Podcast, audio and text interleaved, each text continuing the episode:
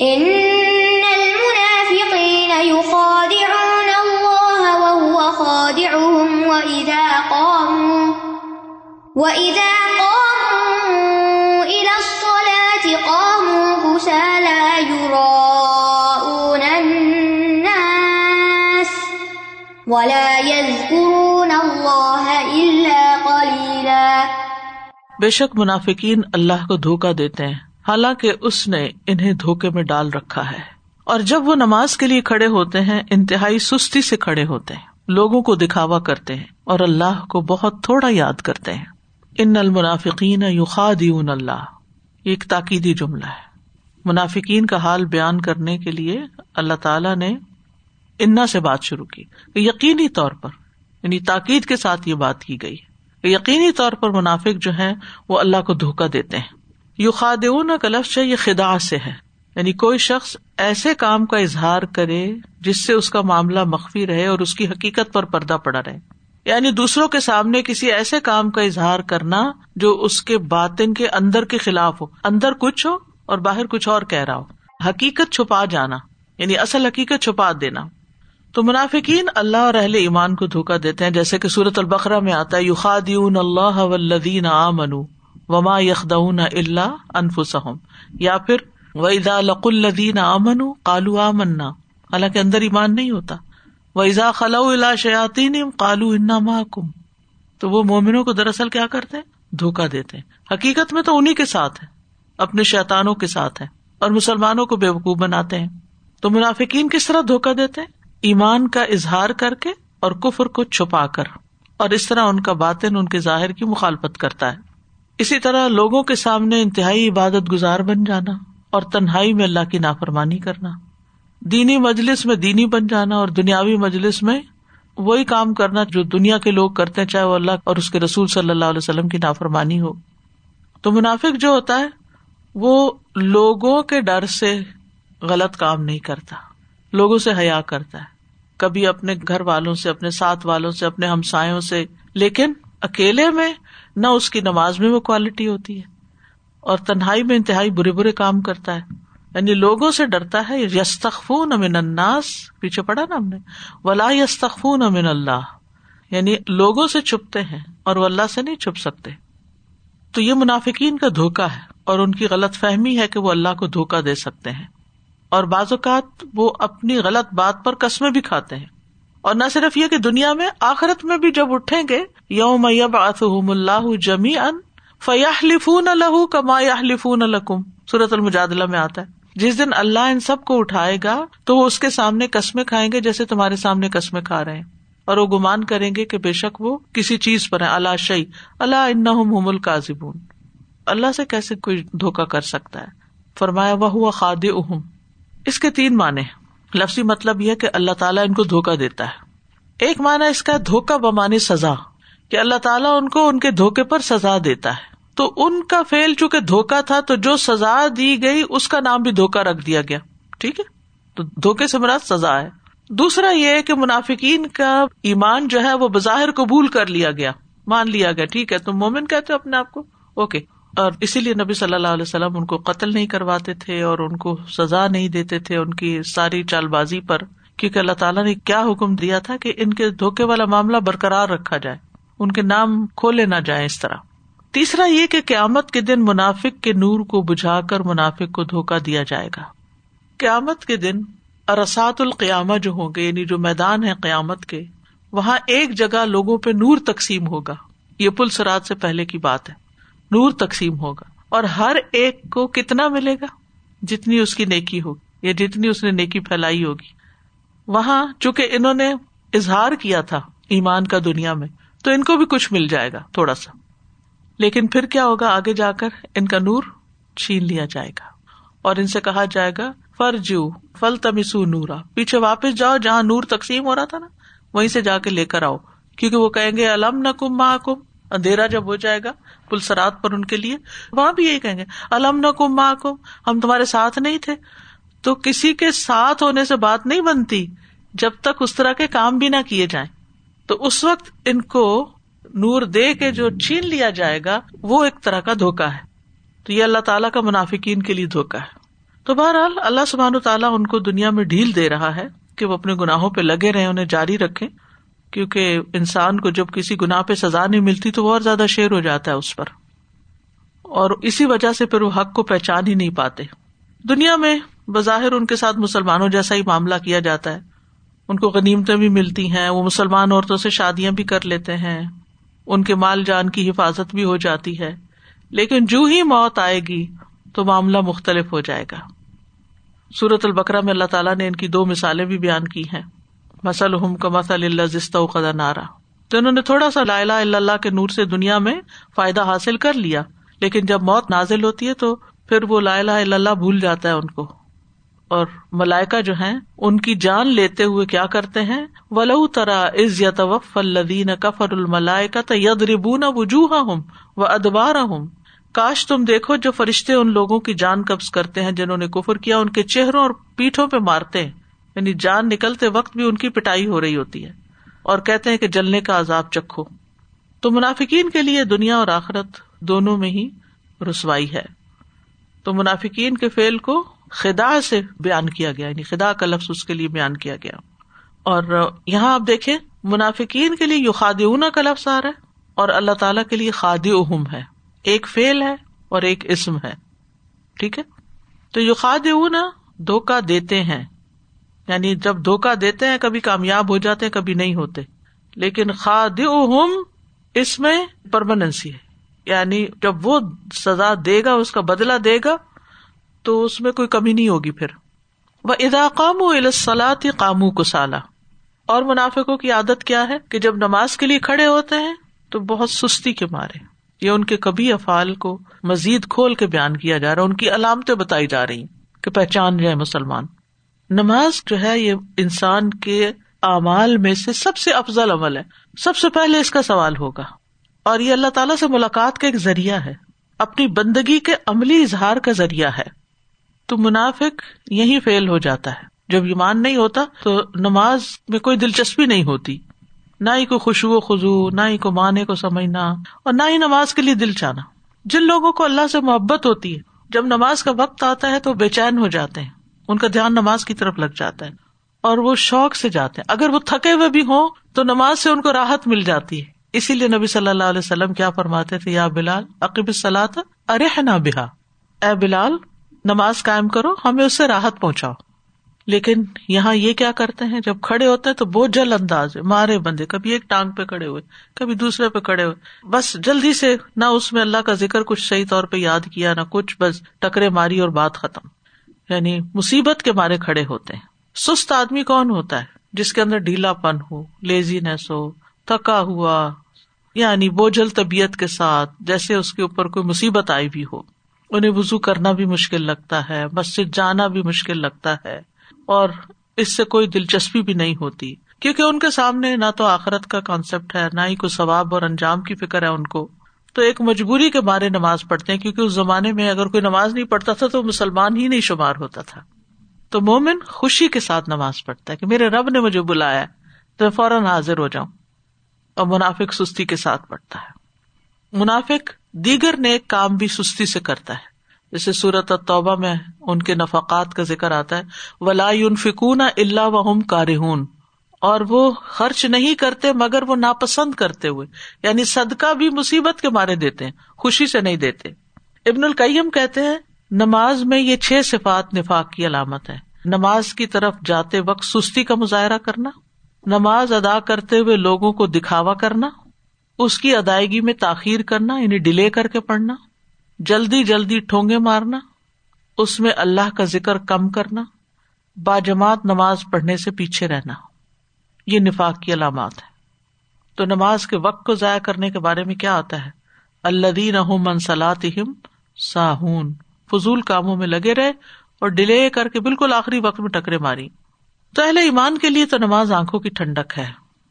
یعنی آنکھوں کی ٹھنڈک میں کیا ہوتا ہے؟ نہیں، جس کام کو کر کے انسان خوش ہو جاتا ہے۔ جس چیز سے انسان کو محبت ہوتی ہے، وہ کام کر کے انسان کو ایک عجب لذت نصیب ہوتی ہے۔ لیکن غافل اس ٹھنڈک سے محروم ہوتے ہیں۔ ابن کئیم کہتے ہیں، اور جب انسان کی آنکھ کسی چیز سے ٹھنڈی ہو اور اس کے دل کو اس سے سکون اور راحت ملے، تو سب سے زیادہ مشکل چیز یہ ہے کہ وہ اس سے جدا ہو جائے۔ ان کو نماز ختم ہونے کا غم ہوتا ہے کہ نماز ختم ہو گئی۔ بس۔ اور تکلب سے پڑھنے والا ایسا دل جو اللہ کی محبت سے اور آخرت کی محبت سے فارغ ہو، جو دنیا کی محبت میں مبتلا ہو، اس کے لیے سب سے مشکل کام نماز ہے۔ اور اسے سب سے زیادہ ناپسند نماز کا لمبا ہونا ہے کہ یہ اتنی لمبی لمبی نمازیں پڑھاتے ہیں اس مسجد میں، یہاں مت جاؤ۔ حالانکہ وہ فارغ ہوتا ہے صحت مند ہوتا ہے، اسے کوئی کام بھی نہیں ہوتا، پھر بھی اس کو نماز پڑھنی مصیبت لگتی۔ ایک آدمی نے کہا، کاش میں نماز پڑھ لیتا تو سکون پاتا۔ تو دوسرے لوگوں نے کہا کہ یہ کیا بات کر رہے ہو؟ اس نے کہا، میں نے رسول اللہ صلی اللہ علیہ وسلم کو فرماتے ہوئے سنا کہ بلال نماز کی اقامت کہو، ہمیں اس سے راحت پہنچاؤ۔ اور یہ ایک حقیقت ہے، تجربہ کر کے دیکھ لیجیے کہ آپ تھکے ہوئے ہوں گے، آپ کو کوئی تکلیف ہوگی ایون کمر میں، جسم میں، لیکن آپ پراپر وے میں اگر صحیح سجدہ اور رکو کر کے نماز پڑھیں گے شرطیا طور پر آپ کی تھکاوٹ اتر چکی ہوگی۔ یعنی جیسے ایکسرسائز کرنے میں انسان کو تکلیف تو ہوتی ہے، لیکن جب ایکسرسائز کر چکتا ہے تو کتنی خوشی نصیب ہوتی۔ اسی طرح نماز میں مشکل لگتا ہے کھڑے ہونا ذرا، اور اسی طرح رکو میں جھکنا پراپر طریقے سے یا سجدے میں جانا۔ یا لمبی نماز پڑھنا یا کھڑے ہو کے پڑھنا، لیکن جب انسان پڑھ چکتا ہے، کام چھوڑیے، جس وقت آپ کو دنیا کا کام کرے، تھک گئے نا، تو آپ نماز کی طرف جائیے، خوشی سے جائیے، اور پھر آپ اپنا جائزہ لیجیے کہ نماز سے پہلے میرا کیا حال تھا اور اب کیا حال ہے۔ آپ کی آدھی تھکاوٹ تو وزو ہی دور کر دے گا، وہی آپ کو فریش کر دے گا، وہی آپ کو ایکٹیو کر دے گا، اور باقی آپ کی نماز سے تھکاوٹ دور ہو جائے گی۔ یورا اناسا لوگوں کو دکھاوا کرتے ہیں۔ یوراؤن رویا سے ہے. یعنی وہ کام جو اللہ کی خاطر کرنا چاہیے، اللہ کے چہرے کے لیے، وہ لوگوں کے لیے کرتے ہیں. یعنی نماز اس لیے پڑھنی چاہیے کہ اس سے اللہ راضی ہو، اللہ کو خوش کرے. لیکن وہ لوگوں کو دکھانے کے لیے پڑھتے ہیں. اسی طرح وزو زکوٰۃ، حج، عمرہ، والدین سے نیک سلوک، والدین کی خدمت سلا رحمی، اللہ کے راستے میں نکلنا، علم سیکھنا یا سکھانا، یہ سارے اعمال ایسے ہیں جن سے اللہ کی رضا مطلوب ہونی چاہیے. لیکن اس لیے وہ کرتے کہ لوگ کہ واہ کیا انسان ہے دوسروں کی خدمت میں لگا ہوا کیا انسان ہے جو ہر وقت تعلیم دینے کا شوق رکھتا ہے؟ تو منافقین جو ہے وہ نیک امال اللہ کے لیے نہیں کرتے، دکھاوے کے لیے کرتے ہیں۔ اور لوگوں کو کیوں دکھاتے تھے تاکہ لوگ انہیں مسلمان سمجھے تو ریا کاری جو ہے نا، یہ شرک خفی ہے۔ عبد اللہ سے روایت ہے، وہ کہتے ہیں جو اس وقت بہت اچھی نماز پڑھتا ہو جب لوگ دیکھ رہے ہوں، اور اس وقت خراب نماز پڑھتا ہو جب وہ اکیلا ہو، تو یہ دراصل حقیر جاننا ہے، جس کے ذریعے وہ اپنے رب کو حقیر خیال کرتا ہے۔ یعنی لوگوں کو تو عزت دیتا ہے کہ ان کے سامنے اچھا بنتا ہے، اور رب جب دیکھ رہا ہوتا ہے، کوئی بھی نہیں دیکھ رہا ہوتا، تو اس وقت وہ جٹا جٹ پڑ رہا ہوتا ہے۔ تو ریا کار کا قیامت کے دن بہت بڑا نقصان ہونے والا ہے، اور وہ کیا کہ اس کی سب مخلوق کے سامنے بےزتی ہوگی، اس کا پول کھول دیا جائے گا۔ رسول اللہ صلی اللہ علیہ وسلم نے فرمایا، جو شہرت کا طالب ہو، اللہ اس کی بدنیتی سب کو سنا دے گا۔ جو دکھاوے کے لیے، شہرت کے لیے، فیم کے لیے، نیم کے لیے، اپنی وکت بنانے کے لیے کوئی نیک کام کرتا ہے، تو اللہ تعالیٰ کے آمد کے دن سب کو سنا دے گا۔ اس نے یہ نیک کام اس لیے کیے تھے۔ استخر اللہ، آپ سوچیے کس قدر بےزتی ہوگی کہ اس وقت انسانوں کی نیتیں باہر نکال کے سب کو بتائی جائیں کہ یہ جو بڑا نیک پاک بنتا تھا، یہ اصل میں اس کے پیچھے یہ غرض تھی اس کی۔ اور اسی طرح جو کوئی لوگوں کو دکھانے کے لیے نیک کام کرے گا، اللہ بھی قیامت کے دن اس کو سب لوگوں کو دکھا دے گا۔ اور قیامت کے دن کی سزا بھی بہت بڑی اور خاص طور پر نیک کام جو ریا کاری کے لیے کرتے ہیں، جیسے قرآن کا پڑھنا پڑھانا، یا پھر صدقہ خیرات کرنا، یا پھر شہید ہو جانا، ان کی سزا بھی بہت سخت ہے۔ بعض صحابہ کہا کرتے تھے، اے اللہ، میں تیری پناہ میں آتا ہوں نفاق کے خوشبو سے یعنی دکھاوے کا خوشبو۔ بہت اچھی طرح نماز پڑھے لوگوں کے سامنے۔ کوئی آ گیا، کمرے میں کوئی نہیں، تو اٹھک بیٹھک ہو رہی ہے، کوئی آ گیا، وہ جم کے کھڑے ہو گئے، لمبے رکو سجدے شروع کر دیے۔ پوچھا گیا، نفاق کا خوشبو کیا ہے؟ کہا، آپ جسم کو تو دیکھو کہ وہ ڈر رہا ہے، لیکن دل میں کچھ بھی خوشبو نہ ہو۔ استخر اللہ یعنی کوئی آپ کو دیکھے نماز پڑھتے ہو، کب کے بعد؟ کتنے غور سے، دھیان سے نماز پڑھا اور اس کا حال کیا؟ وہ پوری دنیا کی سیر کر رہا ہے اندر۔ یعنی دل ہی دل میں پتہ نہیں کہاں کہاں گھوم پھر رہا ہے۔ اور دیکھنے میں لگتا ہے بہت شاندار طریقے سے ہر رکن ادا کر رہا ہے۔ لیکن جو شخص ریاکاری سے پاک نماز پڑھتا ہے، اس کے لیے جنت کے بالا خانے ہیں۔ جن کا اندرونی حصہ باہر سے نظر آتا ہے اور بیرونی اندر سے نظر آتا ہے۔ ایک دیہاتی نے پوچھا، یا رسول اللہ، کس کے لیے ہے یہ؟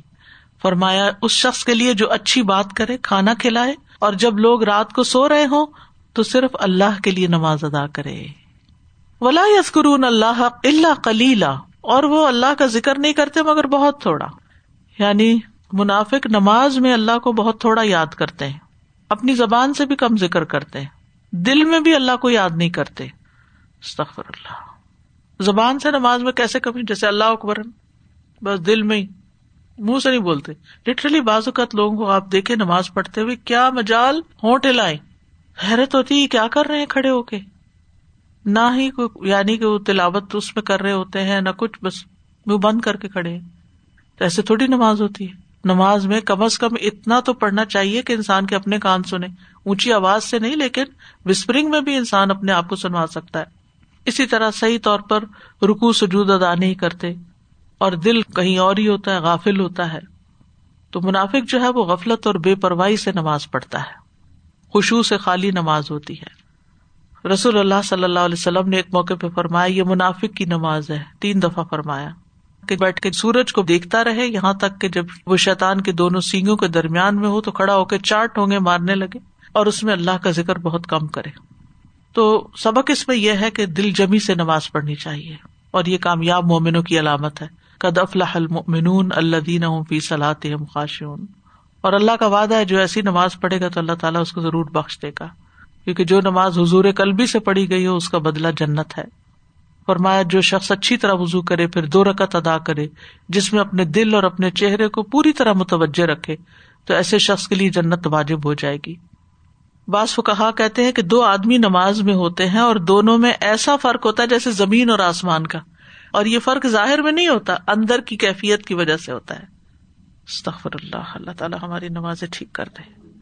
اسی طرح عمار بن یاسر کہتے میں نے رسول اللہ صلی اللہ علیہ وسلم کو فرماتے ہوئے سنا، آدمی نماز پڑھ کر اس حال میں لوٹتا ہے کہ کبھی اس کے لیے اس نماز کا دسواں حصہ، کبھی نواں، کبھی آٹھواں، کبھی ساتواں، کبھی چھٹا، کبھی پانچواں، کبھی چوتھا، کبھی تہائی یا آدھا حصہ اجر لکھا جاتا ہے۔ یعنی ہر آدمی جو نماز پڑھ کے اٹھتا ہے، اس کا اجر مختلف ہوتا ہے۔ تو اس سے مجموعی طور پر یہ پتا چلتا ہے کہ دھوکا دینا منافقین کی صفت ہے۔ اللہ کی صفت جو دھوکا دینا آتا ہے، یہ قابل تعریف صفت ہے کہ اللہ تعالیٰ ان کا مقابلہ کرنا جانتا ہے اور ان کو سزا دے سکتا ہے۔ اللہ تعالیٰ کے حق میں اور بھی اس طرح کی کچھ صفات ہیں جو قابل تعریف ہیں، جیسے خدا کے علاوہ استحزا اللہ یستاز بہم، قید و عقید قیدا، مکر و مکر نہ مکرن اور سخر اللہ منہم۔ پھر یہ ہے کہ منافق کی نماز قبول نہیں ہوتی۔ منافق صرف لوگوں کے سامنے اللہ کا ذکر کرتا ہے، اکیلے میں بالکل ذکر نہیں کرتا۔ یعنی ذکر سب سے ایک آسان کام ہے جس سے زبان تھکتی بھی نہیں، لیکن منافق کو نصیب نہیں ہوتا۔ وہ دکھاوے کی نماز پڑھتا ہے، سستی اور کاہلی سے نماز پڑھتا ہے۔ اب ہو سکتا ہے کہ کوئی شخص منافق نہ ہو، دل سے ایمان رکھتا ہو، لیکن سستی سے نماز پڑھنا منافق کی مشابت ہے، تو اس سے بھی بچنا چاہیے۔ چستی سے پڑھنی چاہیے، سرور سے پڑھنی چاہیے، خوشی سے پڑھنی چاہیے۔ کیونکہ یہ اللہ سبحان تعالیٰ کے ساتھ سرگوشیاں ہیں، مناجات ہیں۔ جب انسان کو اپنے کسی دوست سے ملنے کا شوق ہوتا ہے، تو اس کے اندر ایک سوچ کے بھی خوشی آ جاتی۔ تو نماز اللہ سے ملاقات ہے، سوچ کے بھی خوشی آنی چاہیے۔ اور اگر نماز میں تھوڑی سی بھی سستی آنے لگے، تو اپنا محاسبہ بھی کرنا چاہیے، اپنا حساب لینا چاہیے کہ ایسا کیوں ہو رہا ہے۔ اور اپنے نیک امال کو ریا کاری سے بچانا چاہیے۔ کلیل ذکر جو ہے، وہ نفاق کی علامت ہے، ذکر کی کثرت کرنی چاہیے۔ کیونکہ عقل مند مومن وہ ہے اللہ قرون اللہ قیام وقعودم و جنوب جو کھڑے، بیٹھے اور لیٹے اللہ کو یاد کرتے رہتے ہیں۔ تو ہمیشہ زبان کو ذکر سے تر رکھنا چاہیے۔ اسی لیے علماء کہتے ہیں کہ جو ذکر زیادہ کرتا ہے، وہ خود کو نفاق سے بری کر لیتا ہے۔ ہر وہ گھڑی جس میں ذکر نہ کیا ہوگا، قیامت کے دن حسرت کا باعث ہوگی۔ پھر یہ کہ تھوڑا سا عمل بھی زیادہ ہوتا ہے اگر اللہ کے لیے خالص ہو۔ مذبذبين بين ذلك لا إله هؤلاء ولا إله هؤلاء. ومن يضلل الله فلن تجد له سبيلا. وہ درمیان میں ہی متزبزب ہیں، نہ ان لوگوں کی طرف ہے اور نہ ان لوگوں کی طرف، اور جسے اللہ بھٹکا دے تو آپ ہرگز اس کے لیے کوئی راہ نہ پائیں گے۔ اللہ اکبر۔ یعنی وہ اہل ایمان اور کفار کے گروہوں کے درمیان متردد ہیں۔ کبھی ادھر جاتے ہیں، کبھی ادھر جاتے ہیں۔ ظاہر مسلمانوں کو دے رکھا ہے، باطن کفار کو دے رکھا ہے۔ منافق کی مثال حدیث میں یوں آتی ہے، نبی صلی اللہ علیہ وسلم نے فرمایا، منافق کی مثال اس بکری کی طرح ہے جو دو ریوڑوں کے درمیان ماری ماری پھرتی ہے۔ کبھی اس ریوڑ میں چرتی ہے، کبھی اس ریوڑ میں۔ کبھی اس کے ساتھ جا ملتی ہے، کبھی اس کے ساتھ۔ کوئی ٹھکانا نہیں۔ اور قیامت کے دن بدترین شخص کون ہوگا؟ صحیح بخاری میں آتا ہے، نبی صلی اللہ علیہ وسلم نے فرمایا، تم قیامت کے دن اللہ کے پاس سب سے بدترین اس شخص کو پاؤ گے جو دو رخا ہو۔ وہ کچھ لوگوں کے سامنے ایک رخ سے آتا ہے اور دوسروں کے سامنے دوسرے رخ سے۔ کچھ لوگوں کے سامنے بہت مسلمان بن کے اور دوسروں کے سامنے کبھی کوئی اسلام کی بات ہی نہیں کرتا۔ اپنے اسلام کو ایک طرف رکھ دیتا ہے۔ وہ میں دل اللہ فلن تجد اللہ سبیلا اور جس کو اللہ بھٹکا دے، آپ اس کے لیے ہرگز کوئی راستہ نہ پائیں گے۔ یعنی جو شخص ہدایت نہیں لینا چاہتا، پھر اللہ تعالیٰ اس کو زبردستی نہیں دیتا۔ تو اللہ تعالیٰ اس کو حق کے راستے سے گمراہ کر دیتا ہے۔ اور جو شخص گمراہی کو پھر ترجیح دیتا ہے، تو پھر وہ کبھی بھی سیدھے رستے پہ نہیں جا سکتا۔ میود اللہ فلاح ہادی اللہ یعنی جس کو اللہ بٹکا دے، کسی انسان کے بس میں نہیں کہ زبردستی اس کے اندر ایمان پیدا کر دے، اس کو ہدایت دے دے۔ تو اس سے ہی پتا چلتا ہے کہ منافق جو ہے وہ کسی کے بھی نہیں ہے نہ ان کے ہے نہ ان کے۔ نہ ایمان والوں کے، نہ کفر والوں کے۔ وہ کسی کے لیے بھی مخلص نہیں دھوکہ باز ہے لیکن قیامت کے دن وہ کس کے ساتھ ہوں گے؟ کفار کے ساتھ ہوں گے۔ اسی طرح دین کے معاملے میں متردد ہونا، یہ کروں کہ نہ کروں، یہ نہیں ہونا چاہیے۔ اس میں نفاق کی مشابت ہے۔ جو اللہ کے احکامات ہیں، پورے یقین کے ساتھ ان کو کر لینا چاہیے۔ شک و شبہ میں نہیں رہنا چاہیے۔ تو بندے سے یہ بہت مطلوب ہے کہ دل کا اطمینان ہو اور ثابت قدمی ہو۔ اطمینان کل بہت ضروری ہے نیکی کے کاموں کے لیے۔ اسی لیے ابراہیم علیہ السلام نے بھی کہا تھا نا کالا بلا، ایمان تو ہے ولاکن لیتما کل بھی دل کا اطمینان بھی چاہیے کہ جو میں کر رہا ہوں وہ ٹھیک ہے۔ اور ہمیں خود بھی اور دوسروں کو بھی دین پہ جما کے رکھنے کے لیے ایک دوسرے کا ساتھ دینے کی بہت ضرورت ہے۔ اور ایسے لوگوں سے بچنے کی ضرورت ہے کہ جو ہمیں بٹکانے کا سبب بنے۔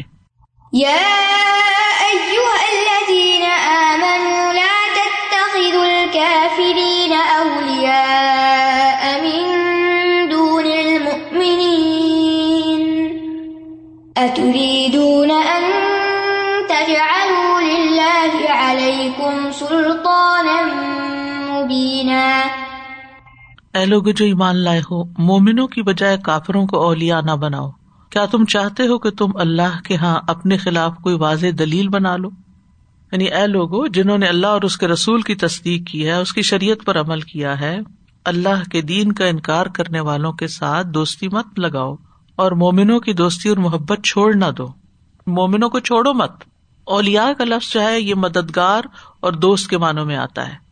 یعنی ایسے لوگوں کو اپنا مددگار مت سمجھو، ان کو دوست مت سمجھو کہ جو تمہارے مومن بھائیوں کی دوستی اور مدد کو چھوڑنے والے ہیں۔ کیونکہ دین اور ایمان کے ساتھ یہ چیز موافق نہیں ہے۔ کیونکہ انسان جس کے ساتھ دوستی رکھتا ہے، اسی کے دین پر ہوتا ہے۔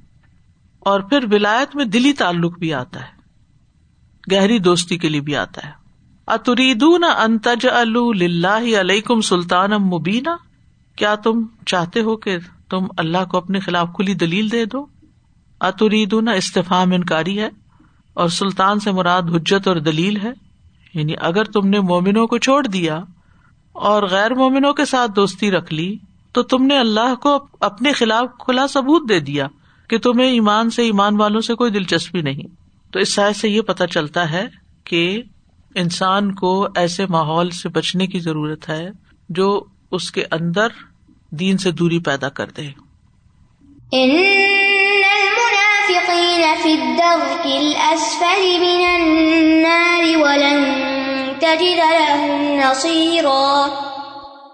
بے شک منافقین آگ کے سب سے نچلے درجے میں ہوں گے۔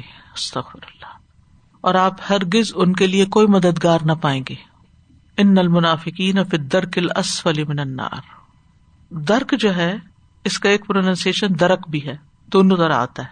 جس طرح درج ہوتا ہے نا، اوپر جانے کے درجے، تو درک ہوتا ہے نیچے اترنے کے۔ اور اسفل سب سے نچلا۔ اور انا کہ کے جو بات تاکیدی جملہ یہ بھی، ان المنافق، یقینی طور پر منافق جو ہے آگ کے سب سے نچلے گڑے میں ہوں گے یعنی جہنم میں۔ تو اس کا یہ مطلب نہیں کہ صرف منافق ہوں گے، یہ بھی ہو سکتا ہے کہ کچھ اور لوگ بھی ان کے ساتھ ہوں۔ جیسے قرآن مجید میں عال فرعون کے لیے اشد العذاب کی بات آئی، کیونکہ سب سے نچلا گڑا سب سے شدید عذاب والا نا۔ و یوم تقوم مساط اد خلو آل فرعون اشد العذاب۔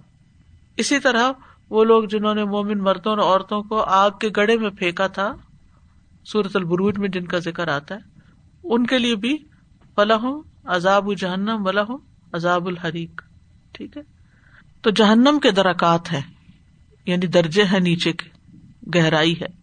رسول اللہ صلی اللہ علیہ وسلم نے فرمایا، اس ذات کی قسم جس کے ہاتھ میں میری جان ہے، جہنم کے کناروں اور اس کی گہرائی تک پہنچنے کی دوری اور مسافت اس قدر ہے کہ ایک بھاری چٹان ایسی کہ جس کا وزن سات حاملہ اونٹنیوں ان کی چربی گوشت اور ان کی اولاد کے برابر ہو، اس کو جہنم کی اوپر والی منڈیر سے پھینکا جائے تو وہ جہنم کے پیندے تک ستر سال بعد پہنچے گی۔ ایک اور روایت میں آتا ہے، آپ نے فرمایا، اگر جہنم کے کنارے سے ایک چٹان پھینکی جائے اور وہ ستر سال نیچے گرتی رہے گرتی رہے، تب بھی وہ اس کی گہرائی تک نہیں پہنچے گی۔ اتنا نیچے ہے تو اس سے اوپر کیسے آ سکتا ہے پھر کوئی؟ استخر اللہ۔ ابو حرارا سے روایت ہے وہ اس آیت کے بارے میں کہتے ہیں کہ درک الاسفل کیا ہے؟ ایسے گھر اور مکان جن کے دروازے ہوں گے، جہنم میں ان کو داخل کر کے ایسے مکانوں میں دروازے بند کر دیے جائیں گے، ان مکانوں میں نیچے سے بھی آگ دہک رہی ہوگی اور اوپر سے بھی، اور وہ کسی طرف سے باہر نہ نکل سکیں گے۔ ولن تجد الحم نصیرا، اللہ تعالیٰ نفاق سے بچائے، اللہ اکبر۔ اور تم ہرگز ان کا کوئی دوست مددگار نہ پاؤ گے جو انہیں اس حالت سے نجات دے سکے۔ اس دردناک عذاب سے باہر نکالے۔ اصل میں منافقین کو یہ سخت عذاب اس لیے دیا گیا کیونکہ انہوں نے اپنے کفر کے ساتھ اسلام اور اہل اسلام کا مذاق اڑانا شروع کر دیا۔ اللہ کی آیات کا مذاق، اللہ کے دین کا مذاق اور دھوکا دینا بہت سی گٹیا عادات کے مالک ہیں۔ اس لیے اس کی سزا کافر کی سزا سے بھی سخت ہے۔ یعنی جہنم میں لوگ اپنے اپنے اعمال کے مطابق جائیں گے۔ اور مسلمانوں میں سے جو لوگ غلط کام کرتے اور توبہ کے بغیر مر جائیں گے، وہ سب سے اوپر والے حصے میں ہوں گے۔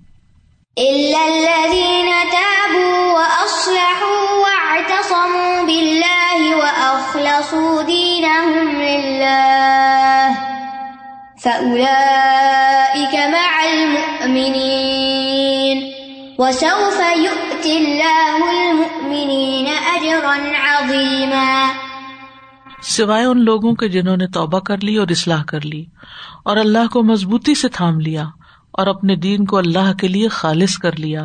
تو یہی لوگ مومنوں کے ساتھ ہیں اور اللہ ضرور مومنوں کو اجر عظیم سے نوازے گا۔ الزین تابو، مگر وہ لوگ جو توبہ کر لیں۔ کس سے؟ نفاق سے۔ یعنی نفاق چھوڑ کر خالص اور سری ایمان کی طرف لوٹ آئے توبہ کا مطلب ہوتا پلٹنا۔ وہ اسلح اصلاح کر لیں۔ یعنی جو فساد انہوں نے کیا اس کی اصلاح کریں۔ اپنے ظاہر کی اصلاح بھی کریں، باطن کی اصلاح بھی کریں۔ کیونکہ سورت البکرا میں ان کے بارے میں آتا نا اللہ ان ہم المفسدون، کہ یہ تو فساد کرنے والے ہیں۔ تو یہ دوسری شرط ہے۔ اور توبہ کی شرائط میں سے بھی ایک شرط یہ ہوتی ہے کہ اگر کسی کا حق مارا ہے، تو اس کو ادا کیا جائے۔ پھر ہے بات اسم بلّہ اللہ کو مضبوط تھام لے یعنی اللہ کی طرف رجوع کرے اللہ پہ تبکل کرے اللہ کی رسی کو تھام لے، اللہ کے دین کو تھام لے۔ کیونکہ وہ بار بار کفار کی طرف جاتے تھے اور ان سے پناہ لیتے تھے، ان کی پناہ طلب کرتے تھے۔ تو یہاں کیا ہے؟ ان کو پکڑنے کے بجائے اللہ کی طرف متوجہ ہو۔ وہ اخلاص دین للہ اور انہوں نے اپنے دین کو اللہ کے لیے خالص کر لیا۔ یعنی دین سے مراد اسلام، ایمان، احسان، سب کچھ۔ ظاہری اور باطنی اعمال میں ان کا مقصد اللہ کی رضا حاصل کرنا ہو۔ دکھاوے اور نفاق سے بچے ہوئے ہوں۔ ریا کاری چھوڑ کر اخلاص کو اپنائے اخلاصین یعنی اپنی عبادت کو اللہ کے لیے خالص کر لیں۔ کسی اور کو اس میں شریک نہ کرے کیونکہ ان کی عادت تھی نا یوراون اناس تو اس کے اپوزٹ بتایا گیا۔ فلا اکم المومنین ایسے لوگ مومنوں کے ساتھ ہوں گے۔ دنیا میں بھی، برزخ میں بھی، آخرت میں بھی اہل ایمان کے ساتھ ہوں گے۔ یہ نیک صحبت کی اہمیت ہے۔ کیونکہ انسان توبہ بھی کر لے، اصلاح بھی کر لے، اخلاص بھی کر لے، لیکن اگر اپنی کمپنی نہیں چھوڑتا غلط، تو پھر وہ اسی کی طرف پلٹ جائے گا۔ تو اس کے لیے بہت ضروری ہے کہ وہ مومنوں کے ساتھ ہو۔ فولا کا مال مومنین ایسے ہی لوگ دراصل مومنوں کے ساتھ ہیں دنیا اور آخرت میں۔ وسوف اللہ المؤمنین اجرا عظیما، اور صوفا یعنی جس کام کے لیے بشارت دی گئی ہے، مستقبل میں یقینی طور پر واقع ہوگا۔ صوفا تاکید کے لیے آیا ہے۔ یعنی اللہ نے مومنوں کو جو کچھ دینے کا وعدہ کیا ہے، اس میں کوئی شک ہی نہیں۔ اور وہ کیا ہے؟ اجرن اجرن نکرا ہے۔ بہت بڑا اجر۔ اور عظیمہ کہ کہ مزید اس پہ تاکید ہے۔ یعنی اتنا بڑا اجر ہے کہ جس کا کوئی تصور بھی نہیں کر سکتا۔ ایک طرف آپ دیکھیں، منافقوں کی سزا بتائی گئی ادر کل اسفل اور پھر یہ کہ مایوس نہ ہو، اگر غلطیاں ہو گئی منافقت ہو گئی ہے نکلا اس سے باہر۔ اصلاح کے چار نکات بتا دیے گئے۔ یہ کر لو، تو اب تمہارا شمار مومنوں میں ہوگا، ان کے ساتھ ہوگے انہیں کے ساتھ اٹھائے جاؤ گے اور انہیں کے ساتھ اجر عظیم پاؤ گے دو دفعہ مومنوں کا لفظ آیا اس آیت کے اندر۔ تو ایمان بہت بڑی چیز ہے اور ایمان ہی اخلاص دیتا ہے بندے کو۔ تو مومنوں سے جو وعدہ ہے، توبہ کرنے والوں سے بھی وہی وعدہ ہے۔ لیکن اگر کوئی شخص مومنوں کی رفاقت سے محروم ہو گیا، تو وہ اس خیر سے بھی محروم ہوگا جو مومنوں کو ملے گی۔ تو جو شخص ایمان لے آتا ہے تو اس کے لیے اجر عظیم کا وعدہ ہے جیسے عیسائیت میں ہے اور دنیا اور آخرت میں اللہ تعالیٰ کا دفاع ملتا ہے۔ ان اللہ ان الزین امن سچا ایمان لانے کا یہ فائدہ ہے کہ اللہ مومنوں کا دفاع کرتا ہے۔ حاملین عرش فرشتے جو ہیں، وہ مومنوں کے لیے استغفار کرتے ہیں۔ اللہ دین یحملون الرش و منح یوسب بحمد ربیم و یو امنون بھی و یستغفرون للذین آمنوا۔ ایمان والوں کے لیے استغفار کرتے ہیں۔ اللہ کی دوستی ملتی ہے۔ اللہ ولی اللہ دینا امن ایمان والوں کو فرشتے ثابت قدم رکھیں گے۔ از یو ہی ربو کا ملائکتی انی محکم فصبت اللہ دینا امن ایمان والوں کے لیے فرشتوں کو کیا حکم ہے کہ ایمان والوں کو ثابت قدم رکھو۔ پھر درجات اور مغفرت اور رزق کریم کا وعدہ ہے۔ الا کا حم المن حقا۔ لہم درجات ان رب و مغفرت و رزق کریم۔ پھر عزت ہے۔ ولی اللہ عزت ولی رسول ہی ولی المنین ولاکن المنافقین اللہ علمون پھر اللہ کی مائیت نصیب ہوتی ہے۔ وہ ان اللہ المؤمنین دنیا اور آخرت میں رفت ملتی ہے۔ یرف اللہ الدین امن امن کم ولدین ات العلم درجات۔ دوہری رحمت اور نور ملتا ہے۔ یا الدین امن الطق اللہ و آمن و برسول ہی یو اتکم کفلین میں رحمتی ہی اے لوگ جو ایمان لائے اللہ سے ڈرو اور اس کے رسول پر ایمان لاؤ، وہ تمہیں اپنی رحمت سے دوہرا حصہ عطا کرے گا۔ اللہ اور اس کے مخلوق کی محبت ملتی ہے۔ ان الدین عامل الصالحاتی سید الحم الرحمان ودا۔ یقیناً جو لوگ ایمان لائے اور اچھے کام کرے اور نیک عمل بھی کیے، اللہ رحمان ان کے لیے لوگوں کے دلوں میں ضرور محبت پیدا کر دے گا۔ پھر خوف سے امن نصیب ہوگا۔ فمن آ من و اسلح فلاح خوف علیہم ولا ہوں یا مجھے اندر ایک شرمندگی اور گلٹ ہوتی ہے۔ دل کے اندر ایک پنچ ہوتی ہے منافقت کی وجہ سے۔ وہ نکل جائے گی۔ بے فکر ہو جائیں گے۔ کیونکہ جو شخص غلط کام نہیں کرتا، وہ امن اور چین میں ہوتا ہے۔ پھر ایمان والوں کے لیے قرآن سے شفا اور ہدایت ہے۔ کل ہُو لدین من ہدم و شفا و لدین اللہ منون فی آزان وقرن و ہوا علیہ کہہ دیجیے یہ ان لوگوں کے لیے جو ایمان لائے ہدایت اور شفا ہے اور وہ جو ایمان نہیں لاتے، ان کے کانوں میں بوجھ ہے۔ تو اس آیت سے جو فائدہ حاصل ہوتا ہے وہ یہ کہ فخر الدین راضی کہتے ہیں کہ اللہ نے منافقوں سے سزا ختم کرنے کے لیے چار چیزوں کی شرط لگائی۔ ہے پہلی، توبہ، دوسری، عمل کی اصلاح، تیسری، اللہ سے اپنا تعلق مضبوط کرنا، چوتھی، اخلاص۔ اور جو شخص فسادی ہو، اس کی توبہ بھی اسی طرح ہی ہوگی۔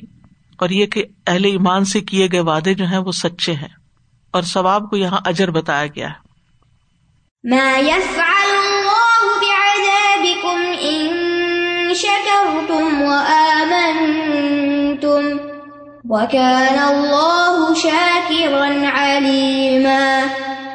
اللہ تمہیں عذاب دے کر کیا کرے گا؟ اگر تم شکر کرو اور ایمان لے آؤ اور اللہ بہت قدر دان بہت علم والا ہے۔ ما یا فلو کیا کرے گا؟ یعنی اللہ ایسا نہیں کرنے والا۔ اللہ نے تمہیں عذاب دینے کے لیے نہیں پیدا کیا۔ اللہ نے تمہیں جہنم کے لیے نہیں پیدا کیا۔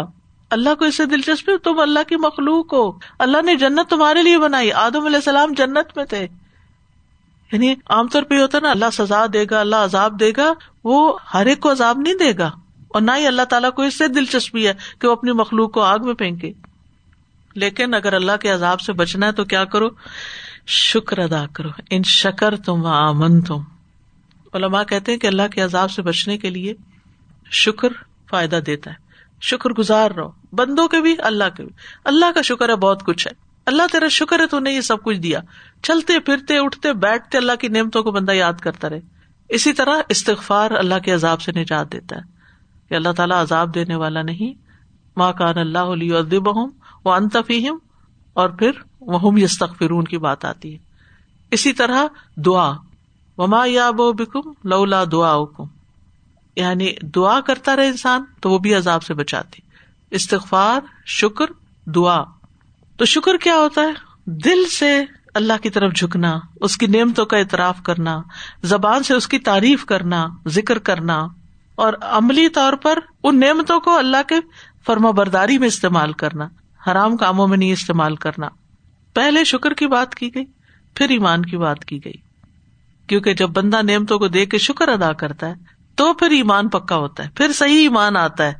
تو شکر جو ہے وہ ایمان کا بھی سبب ہے، عمل سالے کا بھی سبب ہے، اچھے اخلاق کا بھی سبب بہت ساری اچھی کوالٹیز انسان کے اندر شکر سے پیدا ہوتی ہیں۔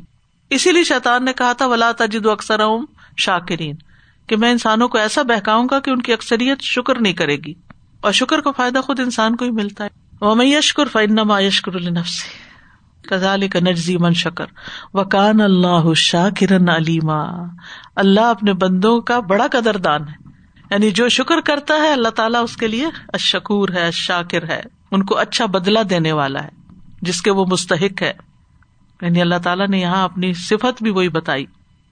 تو اس آئے سے یہ پتا چلتا ہے کہ شکر بہت ضروری ہے۔ نعمتوں کا شکر انسان کرتا رہے تو ایمان میں اضافہ ہوتا رہے گا اور دنیا اور آخرت میں ادر عظیم عطا کرے گا اللہ تعالیٰ۔